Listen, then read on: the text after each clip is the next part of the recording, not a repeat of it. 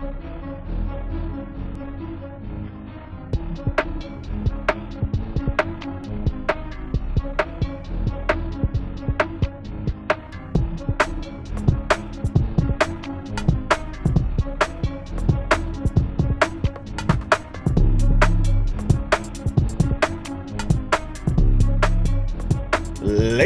Ladies and gentlemen, boys and girls, you're listening to the Sorare Ramble. Welcome back, everybody. We are back with another episode of this beautiful show. I missed last week's big episode. I missed the big one with the Sorare staff, and I'm gutted.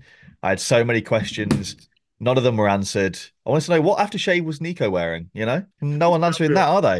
You didn't ask those questions. Yeah, definitely, definitely a bit of Paco Rabanne or something like that. Something, You didn't, you didn't ask the important questions, boys. Well, what colour socks was Dan wearing? Come on, man. But we did have obviously a big show. If you haven't listened to it, go and listen to it right now. And then come back to this one and then listen to this one. And then listen to next week's when it comes out and the week after. In fact, back catalogue every episode. If you've already listened to them, go and listen to them again.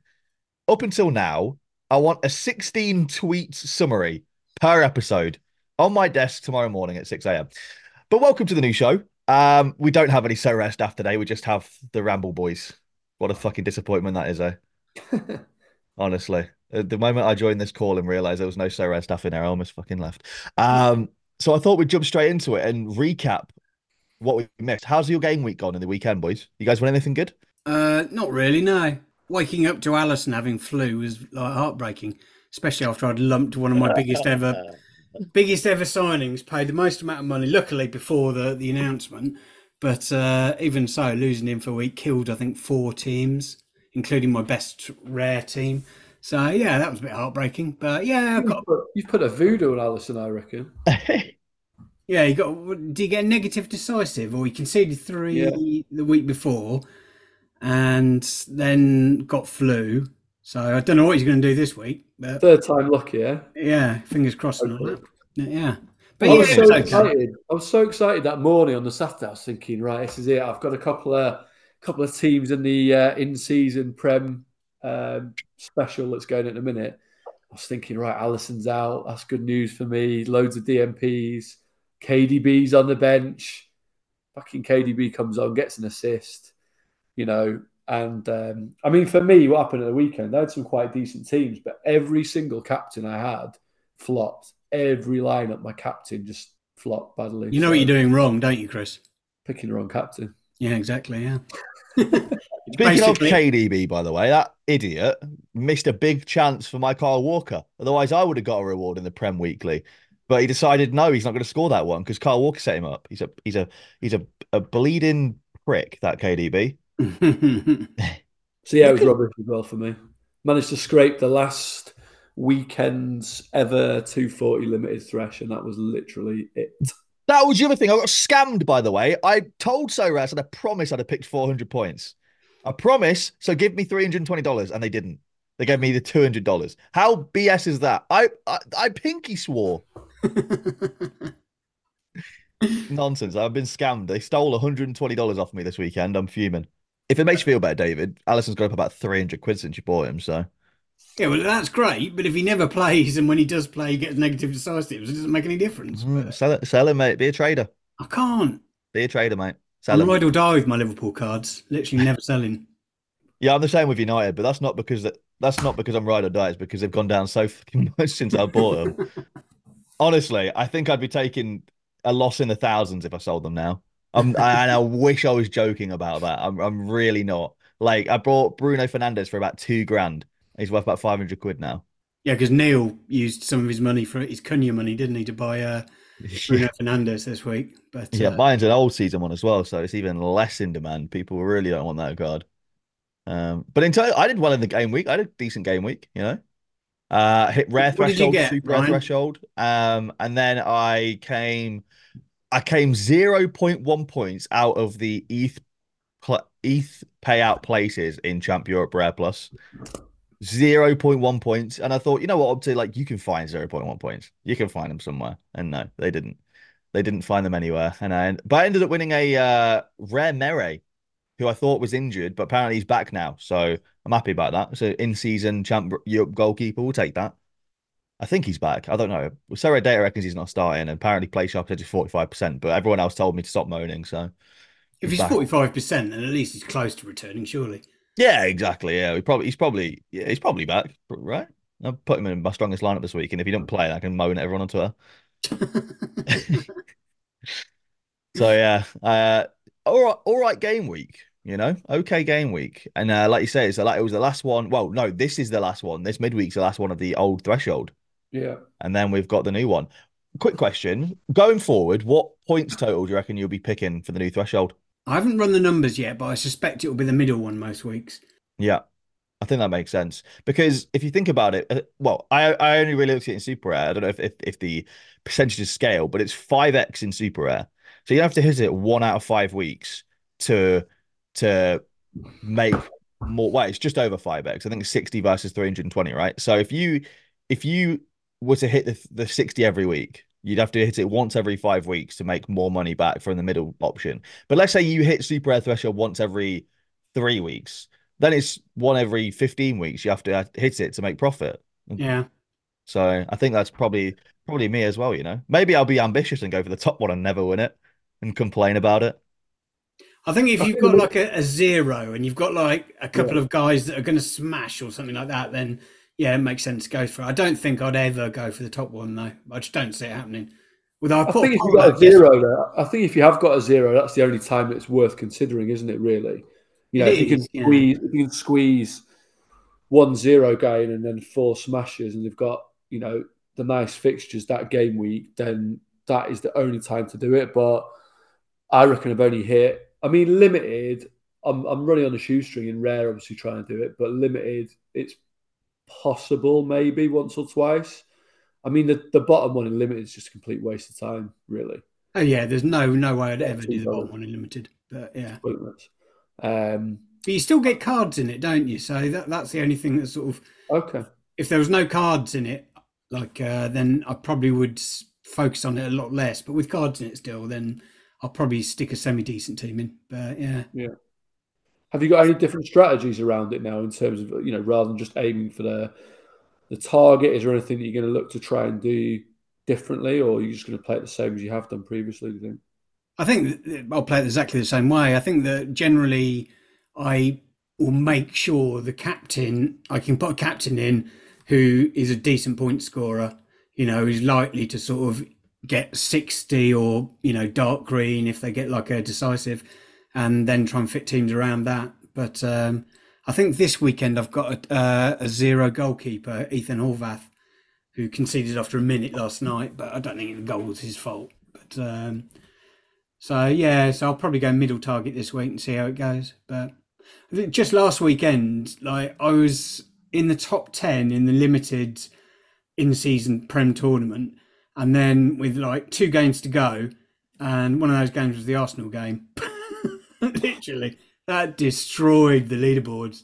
And uh, like like a lot of people, I imagine, I went to look at Nep at full time, and his like rewards are absurd. I didn't see whether it lasted or not. Do you know how well he did, Ryan? So yeah, he ended first in Premier League Winters Limited, and second in Champion Europe Red Plus, and then a scattering of other other prizes. So I think he ended up with about one one thousand six hundred pounds in ETH uh rare Donnarumma and then a couple of other little rare cards here and there for like different competitions because he his problem is he splits cards up a bit too much as well.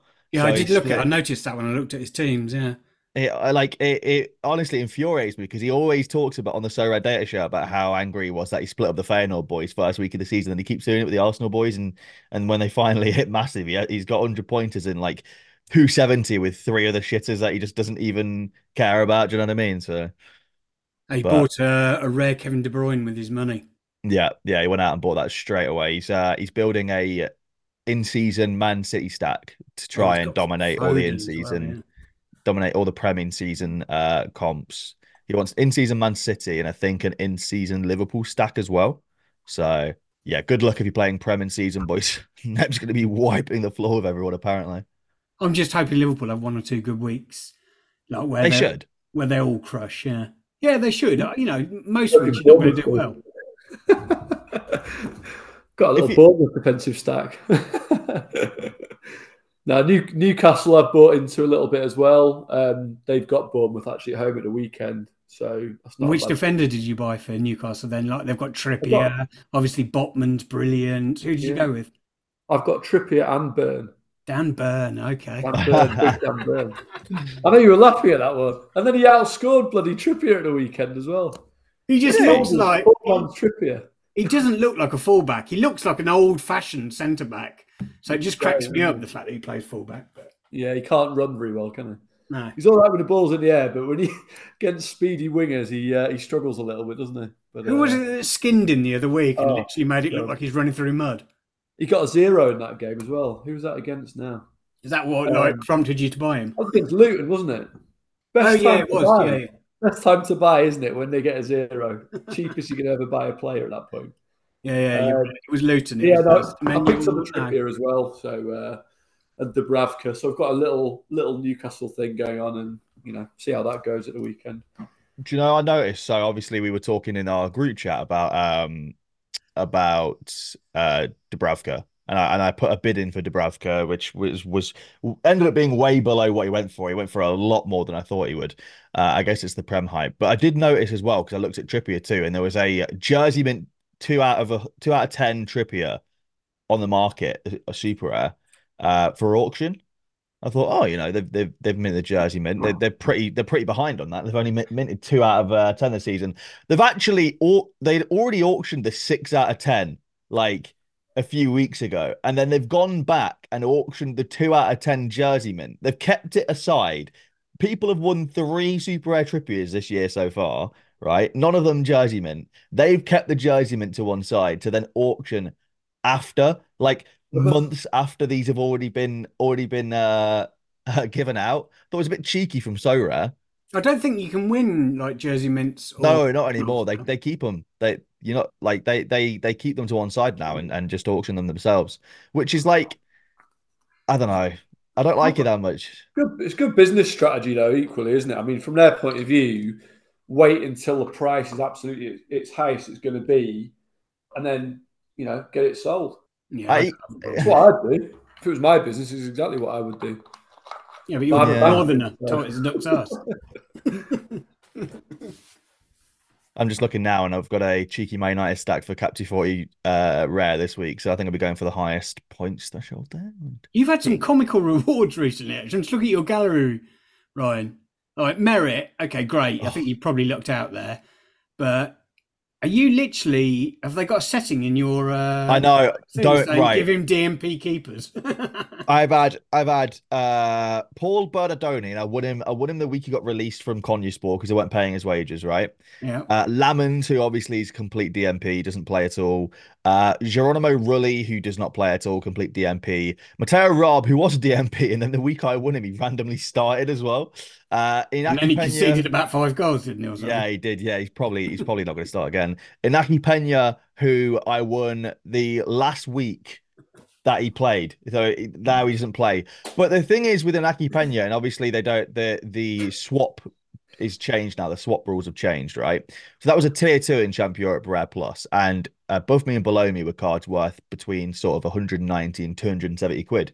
He was worth 80 quid. He was worth like less than a third of what the cards around me went for because their reward system is two weeks behind. So they rewarded him two weeks ago when he was worth about 250 quid. And I won him when they thought he was worth 250 quid, but he was worth about 80 because he no longer plays. So it's it's actually quite painful.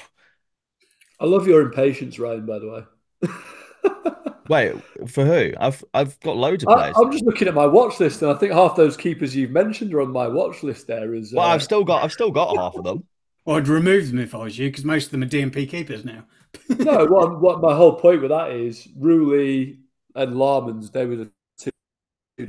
Well, I saw when you said that. I just thought they're, they're number one keepers then next season. For me, I think Senne Lammens is a great buy at the moment. I, I I sold it for two hundred quid when I won him, and he's and he last sold for about one hundred and twenty.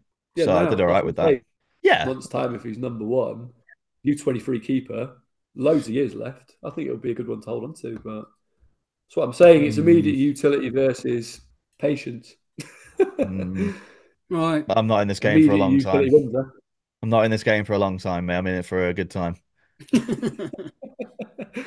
I wrote down on our uh, show uh, plan today. I just literally wrote down roadmap recap, and I thought we'd just sort of take it away and talk about whatever you want to talk about in regards to the Sorare re- roadmap recap. Because I'm not going to lie to you, there has been so so much in such a short period of time, right? And I also feel like there's so much that we could sit we could sit here and talk about it for about four hours, but I wanted to just keep it brief because we've got content now for weeks. So let's not waste it all because we've got we've got shows now for weeks and weeks and weeks where we can talk about different things.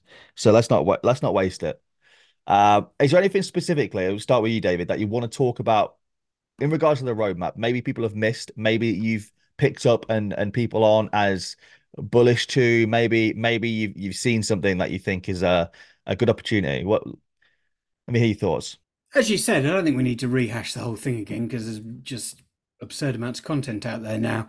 Um, I think that there's lots of little sort of intricacies to the the roadmap that you know people might have missed, but also that have yet to unfold yet, like uh, new season cards. How are they going to be delivered? You know, we I suspect that they will probably do sort of like NFT reveals. So you'll be buying faceless cards the week they'll launch it the week before the prem kicks off, and then they'll have a reward uh, reveal day, say a month down the line, when the cards will suddenly like, you know, shimmer into life and stuff like that, which would be quite cool and like quite cool thing to do, and also will mean that they can sort of lean into that, um, you know, early season hype by doing the launch before the kickoff. And therefore, they can also sort of, you know, get the the rivals game will have sort of new cards in for all the players as well, although they'll be faceless but I think things like that are going to be really interesting going forward. My sort of questions I have around that is like obviously they're starting the transition phase at the end of March.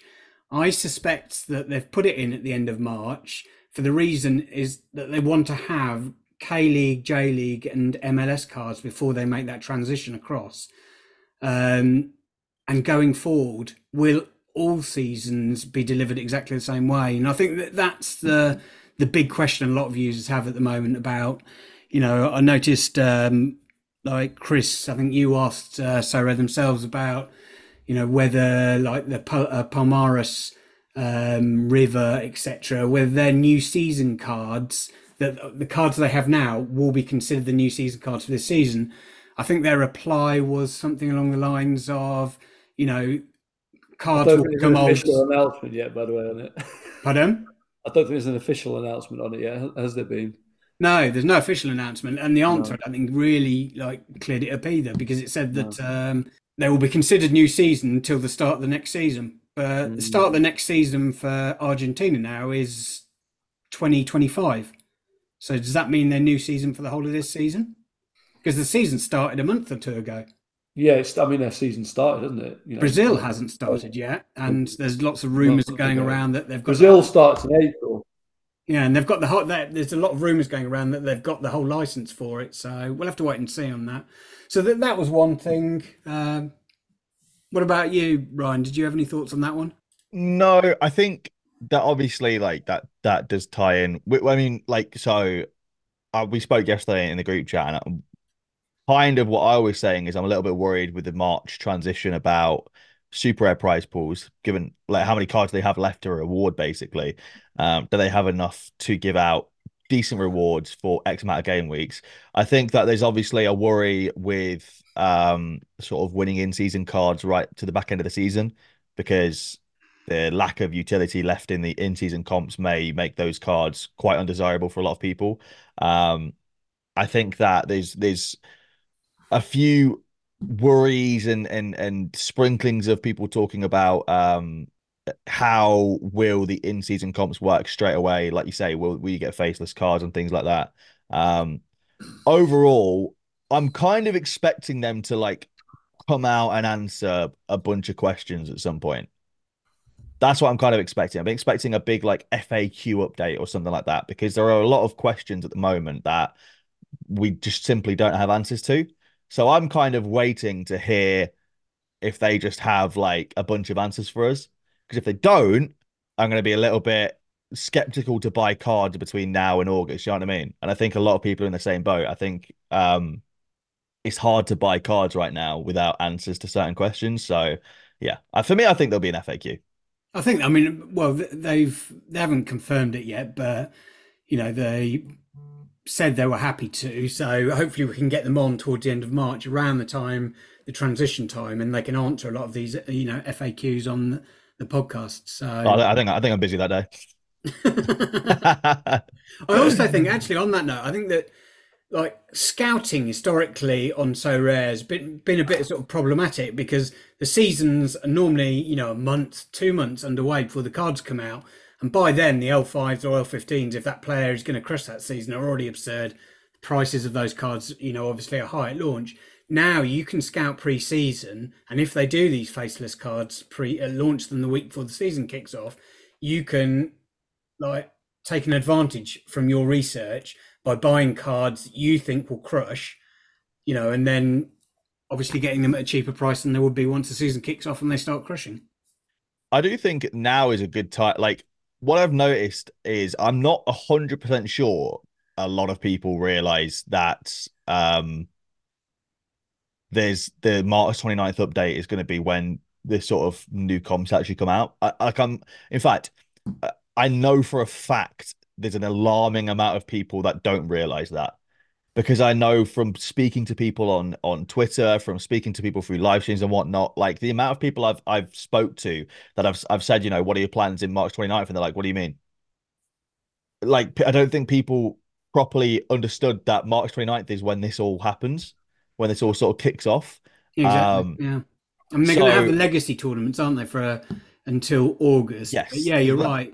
And I find it a bit weird. Like the prem, the prem competition obviously is massive. Prem prices are going like through the roof. You know that's yeah. to be expected. Well, La Liga and the Bundesliga are both going to have in-season competitions kicking off March 29th, and yeah. they haven't really moved yet. No, exactly. Um, so I think we're going to get at some point soon a point where people start to realize realize what's coming, and then almost like a uh, a lot of panic buying in other leagues as well, which wouldn't make a huge amount of sense because realistically, there's not that much utility left. I don't think these cards should go up much, but I know what this bloody degen FOMO is like. I know a lot of people that when when the transition period comes and they don't have any in season cards, or maybe they need one or two in season cards, people are just going to go and buy them for stupid prices.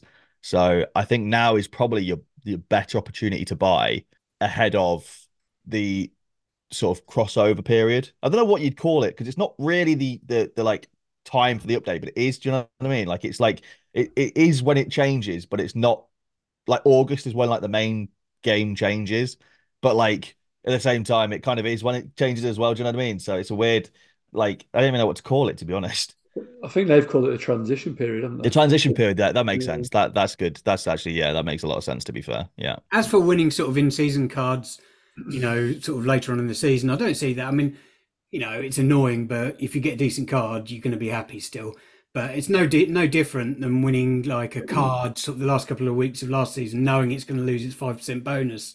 You know, before you you know around the time you can play it again, which was always a bit annoying. But you know, just, yeah, there's not a lot they think, can do about that. I think something I've looked at. I haven't really. I mean, I've never really played um, the Belgian and Dutch leagues particularly in the past and lots of good level. So I'm kind of looking at a minute at, you know, I'm trying to spread. I was far too much in contenders in terms of what I've got in my gallery composition.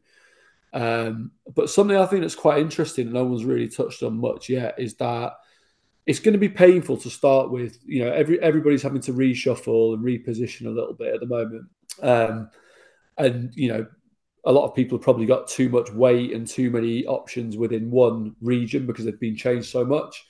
But what's interesting is, I think once we get into the sort of um, autumn period of the European leagues coming around, if you there's going to be like an annual cycle basically between um, regions. So, say if you've got you know in in um, challenges, you know you've got Brazilian and MLS cards over the summer, and you know, you've got a few Turkish players, Belgian players, Dutch players, whatever at the minute that are in season. You're going to be able to, when the MLS starts up, providing the cards are available fairly quickly, you're going to be able to win new season MLS cards with Dutch in season players, Belgian in season players, Turkish in season players.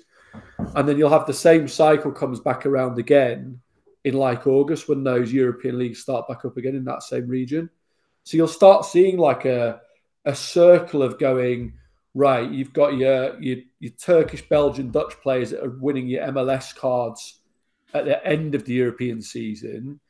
Hopefully, you win enough early on that you can then enter the cash tournament, the in-season tournament over the summer in that region, and then kind of the reverse again in the autumn, where you know you've got you then in-season MLS built up that are then winning you cash to then start, you know, again winning new cards in in a new season, if that makes sense. So it's yeah. like a it's like a circle that will keep going round, and I think there's a lot of value to going just concentrate on one region and have you know year round utility with you know balanced around you, you kind of your gallery there.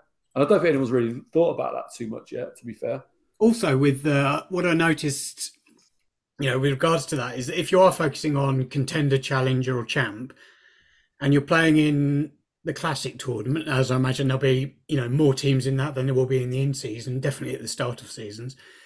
You're only going to win players from that tournament, and you're only going to win players that are currently playing. So, like, you won't be able to win Celtic cards once the Celtic season stops, or that's what they've said at the moment, anyway. Whether that actually happens, I don't know. But so that means that you are guaranteed to win a card that a card that fits with your strategy if you're playing contender, and therefore makes it less likely. Not completely. There's still going to be a huge amount of people that are going to whack these cards on like for sale immediately, but less likely that the players uh, they're going to put them straight on the market because they could fit with their strategy. You know, rather than if you were an all star before and you won a J League card, you know, and you were just concentrating on champ or challenger, that was going straight in the bin. It was going straight on the market. So it might cause a little bit of less pressure on rewards day on prices going down as well. But I think it's quite different, isn't it? Because champion is literally just, you know, it's the five European leagues. They all run to pretty much the same season within a couple of weeks of each other.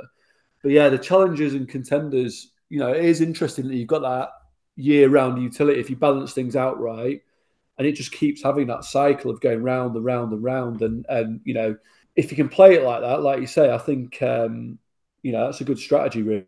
Just yeah, no, I completely have that agree. balance across each of those leagues in the region. Yeah, no, I completely agree. So, funnily enough, though, uh, I tweeted out yesterday asking uh, about people with mainly contender galleries, their thoughts on the update, and a lot of people's concerns were the idea that they might only be able to win sort of Asian cards during the summer, especially. Um, given the fact there's just a massive amount of Asia compared to everywhere else that's minted.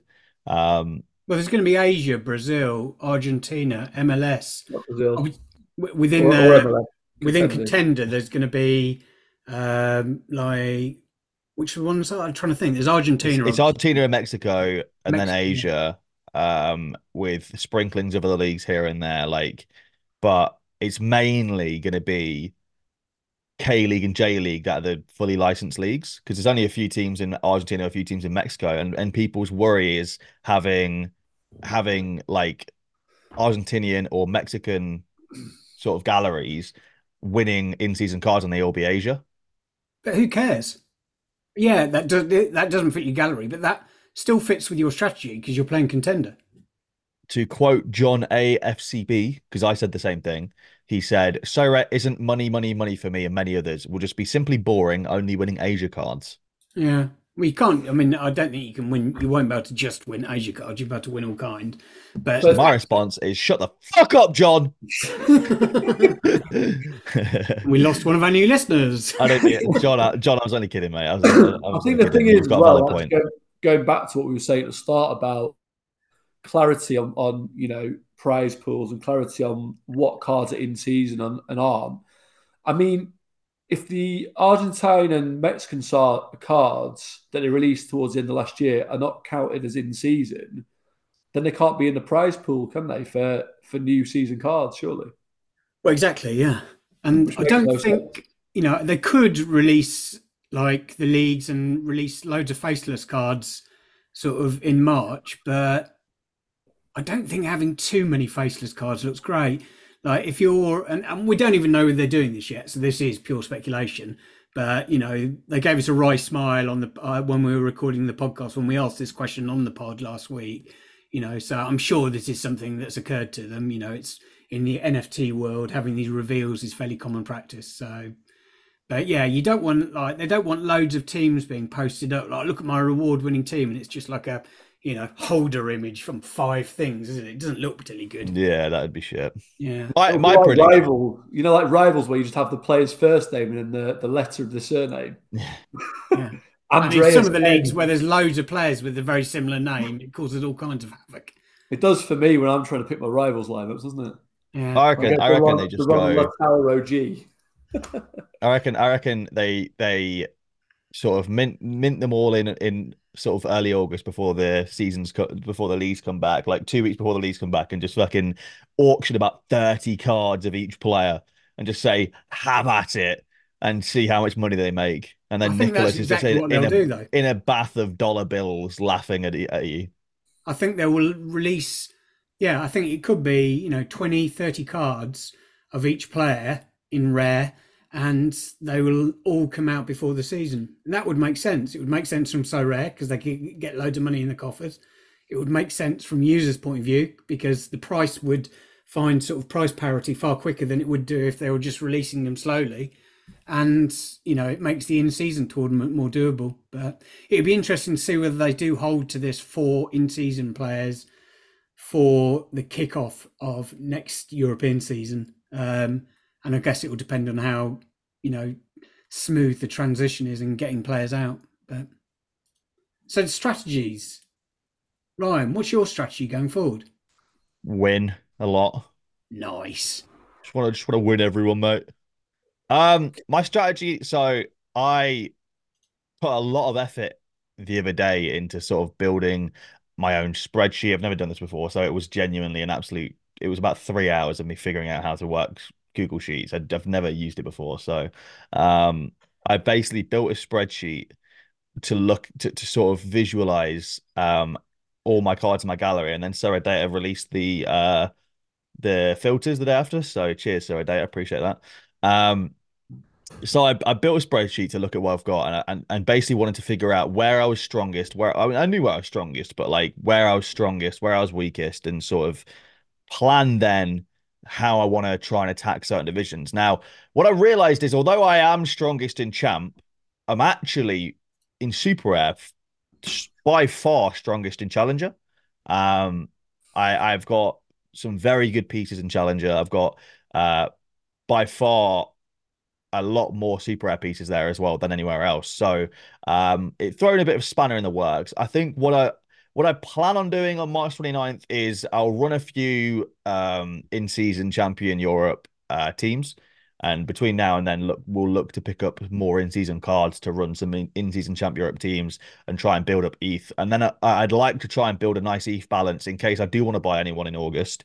Um, but ideally, just try and win cards to play in season. I'm not massively in a rush to enter all the ETH tournaments because I think that I've got strong enough pieces to win cards to enter the ETH tournaments.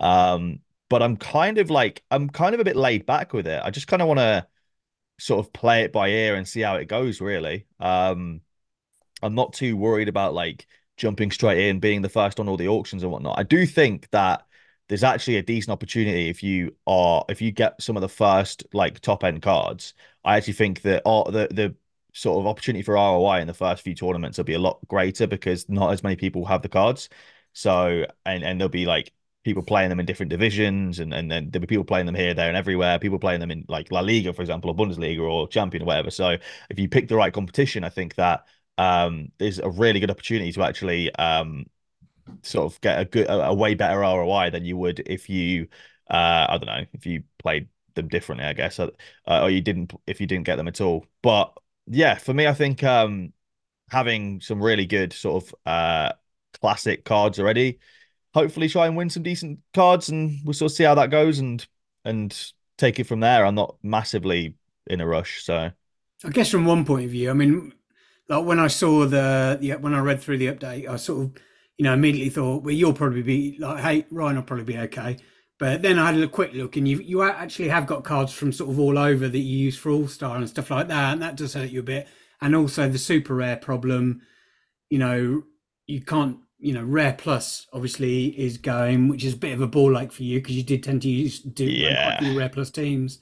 So have you got an idea about are you going to buy like more super rare keepers or Yeah, so I, I picked up a uh, Michael Zetterer, who's Werder Bremen's keeper, just because I've admired him a lot this season already. Um, I think that he's a, a decent, a decent keeper, and uh, um, yeah, so I quite liked him already. I just thought he would like uh, that he'd be a good keeper to have with good AA and whatnot. Um, but I'm going to look to pick up a, uh, another Champ Europe keeper. I'm just going to sort of see where I want it to be, whether I go sort of with a league specific or if I go with somewhere else. I'm not entirely sure. Um, we'll sort of see how that goes. But um, I'll probably try and build super rare, build out into super rare in in champ, and try and make my better lineup super rare rather than rare. Um, because I've already got rare pieces. I don't need to buy more rare pieces. So I think yeah, super rare is where I'm going to try and build out from now on, and we'll uh we'll see how that goes. what about you, Chris? Um, I think first thing that I've done and sort of started doing a little bit was trying to rebalance. So I had way, I still have probably slightly too many, but I had way too many players and contenders, um, and kind of in all sort of mishmashes of teams and leagues and all sorts. So I'm trying to streamline that a little bit. I think I'm done playing U23 because I think it's, I think those pr- the the price of those players in contenders, you know, has actually held quite well compared to most of the other players down there. So, um, but I don't think I'm competitive enough. So I'm sort of selling out of them. Um, I'm trying to play as many cash comps as I can to the end of the season. So um, I bought into a couple more Premier League players. I kind of, you know, we've been speaking about the whole stars will be stars and Champ Europe thing for a while. So I'd started to do that a little bit um, pre-announcement, and then I just went in very quickly um, on the announcement and, and bought. And a few bought more. Dan Burn.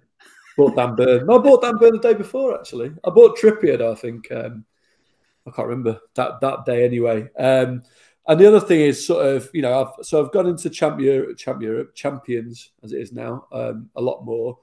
Um, and had a bit of coverage across all those leagues. So, um, you know, when the the um, in-season tournaments start up, I should have a couple of teams in the Premier League, one Bundesliga, probably one La Liga, um, potentially uh, a Champions one, and a uh, Contenders one as well, as well as you know a couple of 240 teams in Rare and Limited. So I should have about six in-season teams each week from uh, when the changes happen in March. So gives me a fair opportunity to start building up some cash um, each week there. I'm really unsure what to do about my um, my sole current rare um, challengers player, which is Marchesin, who's a Brazilian goalkeeper who um, has gone to Gremio in, in that league over there. Um, seems like a current season card? it's a current season card as well, um, which is quite powerful um, and seems like a good starting point to build around. Um, but it's just knowing whether I can build enough depth and you know um, I've got the the resources to do that or not. Um, it's very hard to know, I think, in a minute without knowing exactly what the prize pools are, what the cash payouts are going to be, um, you know, what the the Premier League and season is going to be at limited level, say compared to you know contenders or, or challenger rare, and what the difference is there. Um, you know, we know they're trying to funnel. I think a lot of users to champions and, and put a lot of emphasis on, on the Premier League comps. Um, so it's hard to make a judgment on value, I think, until we we see a bit more of that in terms of the prize pools, and that's where I'm struggling a little bit at the minute of knowing what to do with that one. But yeah, other than that, rebalancing and focusing on the cash comps in the immediate term. It's tough, isn't it? Like you know, the, the, the rare pro thing was a bit of a shock. I think a bit of a shock to everybody, and sort of hit a lot of managers quite hard, especially ones that are sort of progressing but can't quite afford that super rare keeper. Which you know I'm sort of in now because I think my super rare keeper that I played last season, I don't think he's going to play much this season. Uh, so I'm sort of on the fence about what to do with my super rares at the moment. Um, obviously, after any announcement on any platform I've ever been on, there's those like you know shock responses of like people dumping cards off or prices going absurd on other cards. And for super rares, that's no different. Super rares have taken a, re- a right kicking because you know you need a decent super rare gallery to run a super rare team. So like I've got like an Alex Grant who's gone from uh, Pohang um, across to China. Um, and should be good out there though. You'd expect, wouldn't you? He should be, and I've got him listed, but I'm not going to take a, a low ball offer on him. And I had a quick look yesterday at some of the super rares that I'd bought, and him as an example, I think I paid 252 quid for him, sort of, you know, a year and a half ago. And he has yield, he's been part of nearly £4,000 worth of rewards individually. If you just take his points, it's about 700. So should I care if he even goes to zero? Obviously, it's not great, and I, you, you won't go to zero because he's going to, you know, potentially a better position. But you know, I think I just you just need to be a bit patient with some of those, and I think we are going to see a price recovery on super rares once all the changes roll out, and especially on super rares that are decent performers. I think rares as well. I mean, contenders seems to be the region that's been hit the hardest. I think, I think, like Ryan was saying earlier, what what's led to that is now, you know, users who've got a lot of players in that region are going, well, my upside's capped now because I can only win players from this region, and they're the lowest value players. So I get that, and it's probably why I'm doing it a little bit as well. Um, but without knowing the, the, the cash payouts exactly and how they're broken down, that's that's a tricky thing to to gauge value, isn't it? And well, they did know, put the cash payouts, didn't they? They gave sample ones, and actually, it wasn't yeah. a huge amount lower than like champions. No. So, no, it wasn't. I think I think a lot of people um, and not you, Chris. I mean, people like within the community are kind yeah. of uh, panicking a little bit that have fully contender galleries because that, like I don't think people have quite comprehended the idea that their cards can still win other cards that can win money. Like it works the same way, and I, I understand it's it's maybe not as sexy as champion, and you know a lot of people that maybe have, for example, FPL, maybe people bought Celtic galleries, for example, with the idea that Celtic are going to smash and then um, they can win, I don't know, PSV cards or or whatever they think is whatever, or they can win buying cards or whatever with those, right? And now they can only win other Celtic cards or below. Maybe they win Dinamo Zagreb cards, whatever. But like if you have a if you have a Celtic stack that smashes, your Celtic stash your Celtic stack will still smash in contender. That can still win you in season Celtic cards. That will still smash to get ETH rewards in contender in season. Like it's going to work the same way. I don't. I, I think the sort of panic and the fear is really unjustified. I think it's misplaced and unjustified. I don't think that the. Uh, I think a lot of people that are panic selling might end up regretting panic selling in the future when it all calms down and they realize, shit, I had a really strong gallery. Now I just sold at a 25% loss and I don't know what to do now because I can't really afford to go and buy a bunch of champion cards that can compete. Like I think if I was on a budget, I'd probably rather compete in contender than think I'm competing in champion without competing. If that makes sense.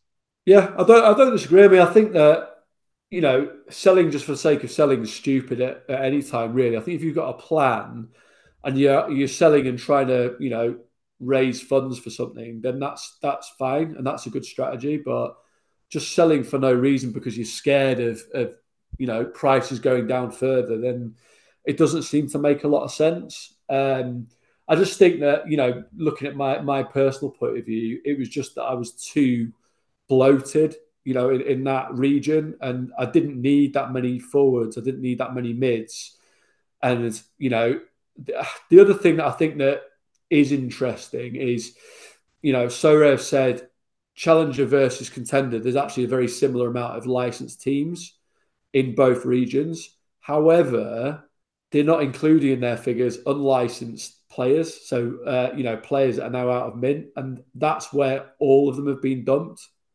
You know, they, can't be in any other region now because they're all in leagues that aren't in mint at the moment. So they're in the Chinese league, the Colombian league, you know, um, Brazilian teams, Argentinian teams that aren't, you know, Mexican teams that aren't in mint. And there are actually quite a lot of players, and there's quite a lot of strong players when you look at, um, you know, the type of players that we've had over the years in there. I mean, some of the guys that you've had, like Davidson, and you know, some of the guys who go to China, like Alex Grant, like like David said, Canales in Mexico. Um, you know, there's a fair amount of those guys, uh, all the junior guys in Colombia that are doing well at the minute, Yimmy Chara and Caicedo and stuff, Backer. Um, you know, there is a lot of competition down there. And I think that that is the thing that's hard to gauge and go, look, if you're down there and you've got a moderate kind of average-ish sort of um, gallery or, or, you know, a couple of teams, it might be quite difficult. And that that's that has definitely, you know, played on my mind a little bit as well. And, and I don't know. I don't know. It, it, looks like it will be a dogfight down there to me. Um, and and at the upside, perhaps not there as it is in the other regions. And that's that's my own. You know, I don't know that for definite, but that's my assumption a little. How many? Just tell me think about it. How many teams do you reckon will run in Super Rare with a DMP goalkeeper, just to see whether they can sort of like bink the lower division and actually win a few rewards that way? Well, th- that's interesting because the lower division is the bottom 11% of lineups, right? That's in Div 4. That's what their their graph said. Bottom 11%.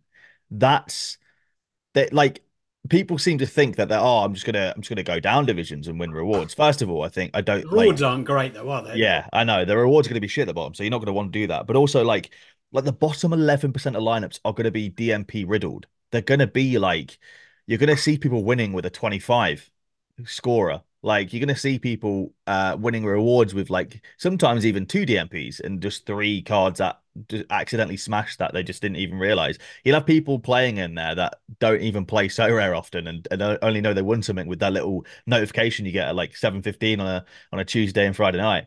Um, so yeah, in my opinion, uh, there'll be a lot of people with DMPs. I think I think you'll have the a lot. First week they introduce it, I'm going to run an absolute dog shit line. Hopefully they're all DMPs get I'm relegated intrigued, into that like, division. Then I'm going to roll out the big guns. Well, here's the thing: I, have had I've had people tweet me asking me about this, about you know, what are your thoughts on people just relegating themselves? I mean, firstly, I don't think people are going to sacrifice an entire game week to relegate themselves.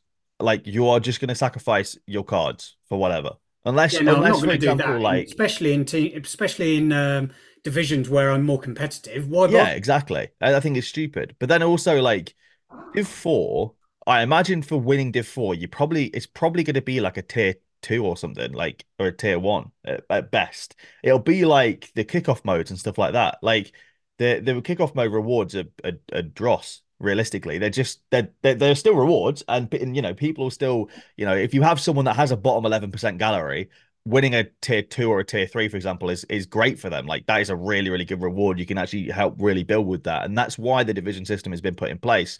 But I really don't see a lot of people I, I, think you'd have to be stupid to sort of go down. I don't think there's a real sort of strategy there. And i think we'll see it when the reward pools finally get released.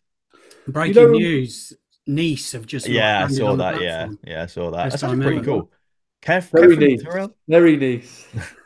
I ex- tell you who's actually out of all those the one i'm, I'm excited to see is uh, dante the like 58 year old oh, centre back yeah, he's a beast. That's that's my sort of player. That I might have a look at Dante. I'd be honestly, I think he's gonna be quite expensive. His scores are mental. He's got an L forty. Basically, in my gallery next to Pepe. he's thirty nine years old. Jesus Christ, he doesn't 40. look thirty nine years old. Forty years old. They got it wrong on the card. Yeah, they got it wrong on the card. He's forty. Oh, they would have done it at the um, start of the season, though, wouldn't it? For yeah. Oh yeah, true. Yeah, yeah, yeah. He doesn't look forty. I mean, I'm just looking right now. I've got his face against Chris. Chris turned 40. Dante's 40. Honestly. Chris looks like he'd be Dante's dad. he does, yeah. and maybe that's the pixelated crap internet connection Chris has got, but you know, doing you no favours. My Wi-Fi. um, just going back to on topic rather than waffling about my um, we don't do that around here versus Dante or whatever we are talking about um, complexion and all that. Um, you know, in terms of um, relegation and everything. Yeah. When it comes to August and the, the whole new structures in place properly, if if I've got a you know a um, a gallery of just say um, MLS and Brazilian players for challenges, will I get relegated come the end of those season? That season, sorry, their seasons, if I then don't continue playing. No. But also right? on that note as well, I completely agree. I think that's valid, and they they haven't actually come out and said yes or no yet on that one. I think they have. I think they said that you you won't get relegated hmm. by not playing. I thought they said that initially, but I don't know if it was from August. I think now they're not doing that, but I don't know from August. So I don't know whether because my point was going to lead on to them.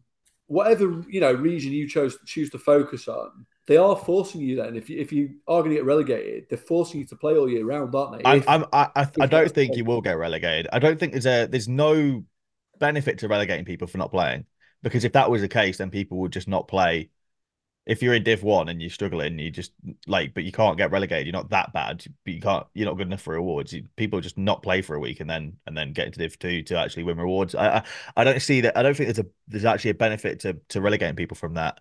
Uh, I think they'll keep it the way that they keep it for March 29th because I mean, like if you don't play, you're just not competing against somebody else that's playing. And if you do play, then then and you're not good enough, you're not good. Like it doesn't really make a difference, does it?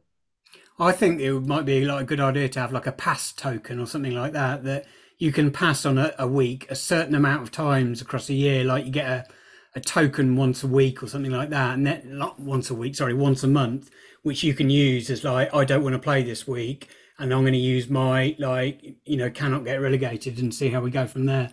But I will. I will say on the topic of strategies, a strategy I have been thinking of, and, and uh, I think Sean touched upon it because I spoke to Sean about it on the SorareData show.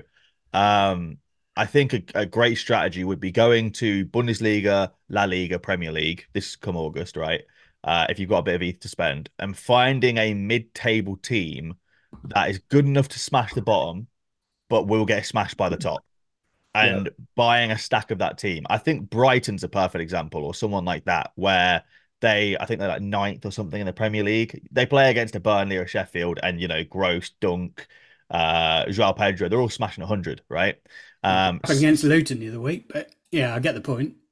Luton, uh, Luton at home are actually a bit of a formidable beast. Like they are, yeah. they're actually kind of scary. Uh, we're playing Luton at, at, at, their place at the weekend. I'm I'm genuinely scared. They've um, been on some great form the last two months. I thought I, they were dead, and they'll stay up now. I think I'm pretty sure they'll stay up.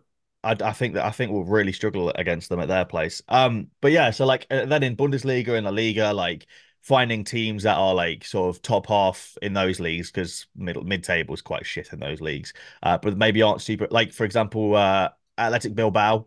They're a, yeah. solid team. I followed them just because of know, Simon and whatnot. Um, so and like I think at the end of the day, I, I was going to say on that I've started building into like a, a Frankfurt collection a little bit. It was sixth in Bundesliga. Yeah, um, that, that's a, I think that's a viable strat because yeah. if you think about the regional comps, it's 18 to 20 teams in those leagues, right? Every week, you're either facing against a team that, that are beatable or a team that are not beatable, right? And if, if you're facing against a Bayern, ah, oh, fuck, you're facing against a Bayern, GG, I'm not winning shit this week. But then the week after, you might be facing against Bochum. And you probably get a decent reward against Bochum. So it goes then to picking your game weeks every every year and hopefully winning a top end reward in those game weeks and and then the ones where you're against the hard opponents well then whatever but i think it's a viable strategy. There was um i think i was saying to you guys the other week a mate of mine chris um he's off and on Sorare all the time. I think he's currently buying players again. Uh ball is his uh, manager name is but he's a big he's a big stato and um he did a list of the top five leagues in Europe and he looked at the teams who have the most possession in those leagues and then the teams that have the least possession. And his theory was basically that, that you know, and Frankfurt were, were one of them who have the most possession in the Bundesliga, I think, in the top five. And obviously, the strategy was then when they're playing against one of the, the, the teams with the lowest possession, like the bottom five, the mismatch will be massive. And then you'll get a swing of, you know, 65% plus possession for that team your defence, if you, you kind of stack, you know, a couple of centre backs with the keeper, you're getting a really solid base there of, of just AA because you're going to have so much of the ball just from passing the ball around constantly and keeping the ball that you're going to have, you know, a good base to work off. And that again leads into that round, doesn't it? Of going, you know, if you can identify three or four teams from the top five champ leagues or you know or anywhere really um, to concentrate on when you've got those mismatch weeks you're going to get those spikes in scores and especially aa of the volume of passing and possession it's just going to you know lead to that naturally um, and if you get a you know a decent sort of two goal win or something with a clean sheet you're going to be in a nice spot really aren't you in terms of scores Absolutely. Yeah, I think uh, it's an interesting one. Um, and and I think with the update, I think we're going to go back to and and sort of what I've been. I think I've been saying on the pod for a while now. What I want people to go back to is that sort of ambitious, like I'm I'm building this to challenge. Maybe I'm only going to challenge a few times a year, but I'm building this to target this to challenge because like uh, PSG is a great example of when he first got in, he built a Chicago Fire stack, and they are dog shit. But Yeah. every sort of couple of months, they'll play someone at home that they'll absolutely smash, and when they do smash, he he won a top end reward. Um, I don't see people doing that as much anymore. And Neil's a great example. Neil's Fulham stack when he when he came like fourth in Premier League in season with a Fulham stack, like I love that. Winning it with a winning captivity with a Villa stack, like stuff like that. That's that's to me that's so rare. Aiming high, dreaming big with a with your budget and figuring out how with your budget you can do it. To me, that is so rare. So I thought it was a, a fun thing to bring up there and talking about strategies. Um, and now I'm just looking at Dante on my screen and just thinking, wow, he, he kind of does look a bit younger than Chris, doesn't he? A bit young. Uh, uh, do you want to do picks the picks game? yeah, let's get into it. I think uh I think there's uh so one of us here won. Yeah, you know so what? I remember last week saying, I think I said exactly what happened. I think I said goal and assist against Barca for to be fair, you do say that every week about your player, but you Mm, did get it right this so. week. I'll give you that. Got it right. It sounds like I got it right more times than you guys because I'm winning. You are winning, yeah. It is currently the scores on the board. Well, the scores for last week, I picked uh, loser who won the game, but was a loser for me, and that was he scored fifty two point two. Pretty good Um, still on AA. Yeah, still decent AA. Uh, you picked uh, Chris picked a really good looking guy called Tavernier. Burma. Tavernier. He scored 53.5, which Chris was excited about, I imagine, looking at the scores. Then he realised that uh, Ryan had picked uh, Pellistri, who kicked off his uh, La Liga career career by smashing against Barcelona and getting 79, two What a boy. decisives. Get in So the scores on the board are Ryan in the lead with seven, me in the middle on six, and Chris tailing at the arse on five. Have you got your picks nailed for this week? That joke, that joke never wears thin, does it, David? I've I've got mine. it's always coming up the rear or tailing up the arse or something like that, isn't it? Every Yeah, yeah. Right. I'll go. Oh, shall I go first then? Yeah, go for it. I'm going to pick one of my guys who's got to move. Another guy of my guys that's got to move from the Prem this summer. He has gone from West Ham. He has landed in Lyon, um, and that is Saeed Benrahma.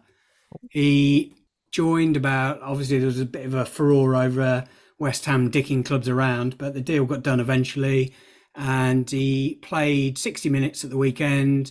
Had a share of the set pieces, and he looked okay. Um, he's 50 50 to start this weekend, so I'm taking a bit of a punt. And if this doesn't uh, pay off, then I'm going to start going with some more serious picks. But I'll go with Saïd Benrahma this week. And he's cheap as chips still on the system. And he's a set piece taking, although half of them at the moment, forward card. Oh, speaking of set piece taking forward cards, just just off topic real quick. Um, last night, Magnus Mattsson, my boy, who moved from NEC to Copenhagen, Great got goal. a beautiful goal against Man City. But the thing that really stuck with me is that he was taking all the bloody corners.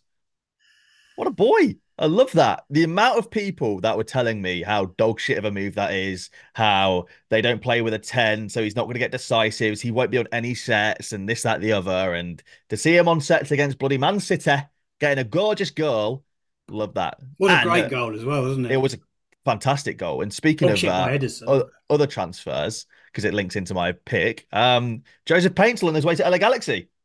Go on, Joseph Paintsil. Big move for him. He just recently released a Valentine's Day song that's absolutely fucking diabolical. It's the worst thing I've ever listened to in my entire life. It's You got a so. I want to. I, wanna I have. It's so dog shit. It, it is. It, Yeah, rap on, I'm assuming, is it? no, I- no, it's not. It's this auto-tuned, horrific non. Oh, it's it's bad. It's bad. Uh, Like I feel bad for being so mean about it. Right? Fair play. He's, i- that's what he loves to do, and he's and he's made a song. Right? But it's bad. I'll, uh, I'll pop a link for you in the old uh, WhatsApp group chat for you guys to listen to later. But um, he's on his way to LA Galaxy, so that's pretty cool. I'm excited about that. Uh, he should hopefully absolutely tear it up in the MLS. Um, anyway, to my actual pick, it's uh, another player from Genk. It's Mark McKenzie. I have a super rare. He was started off the season amazingly. I am taking a bit of a risk on this one. It's very, very possible that he gets rested, but I think with only five games left of the normal season, they're going to want to push to get into that top half of the playoff.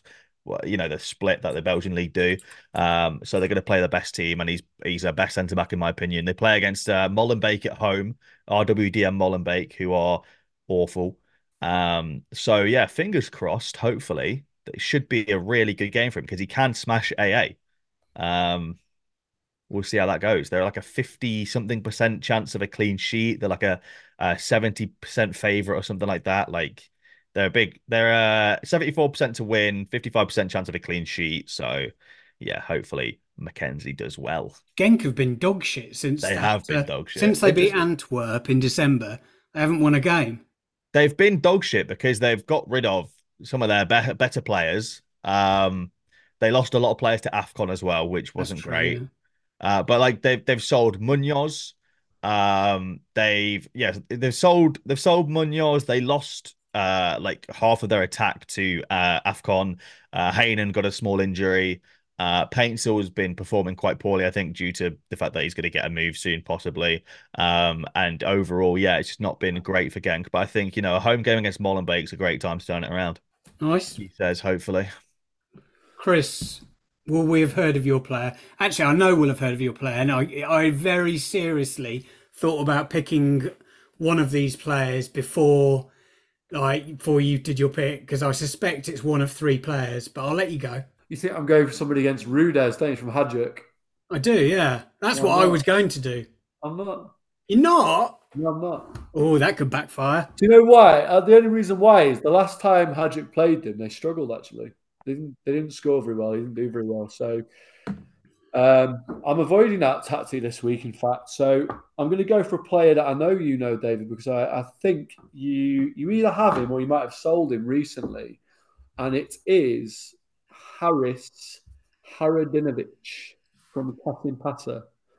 Um, he's played against Fatih Karagumruk. What did you just call me? So, what did you call me? You've been called worse, haven't you, Ryan?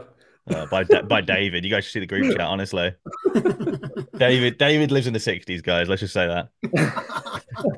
Don't get me doxed or bloody cancelled on. Um, so yeah, um, Karagumruk, we'll call him. We won't say Fatty again, Ryan. Sorry. Um, full of full of figured United, yeah. Other figures, Karagumruk. Um, they're fifth bottom of the Turkish league. Um, Harris, I'm going to just call him Harris rather than I can do it though. Haradanovic, not bad that is it? But um, Better would do, yeah. Yeah. So uh, set piece taker for Kasim Pasa, who are fifth top of the Turkish league. He's on pens. They're at home, and yeah, he's um, he's on been on great form this season. To be fair, he got an 85 last time out. Um, so yeah, I fancy him again to hopefully get a decisive and get a nice dark green score and take home the bacon this week.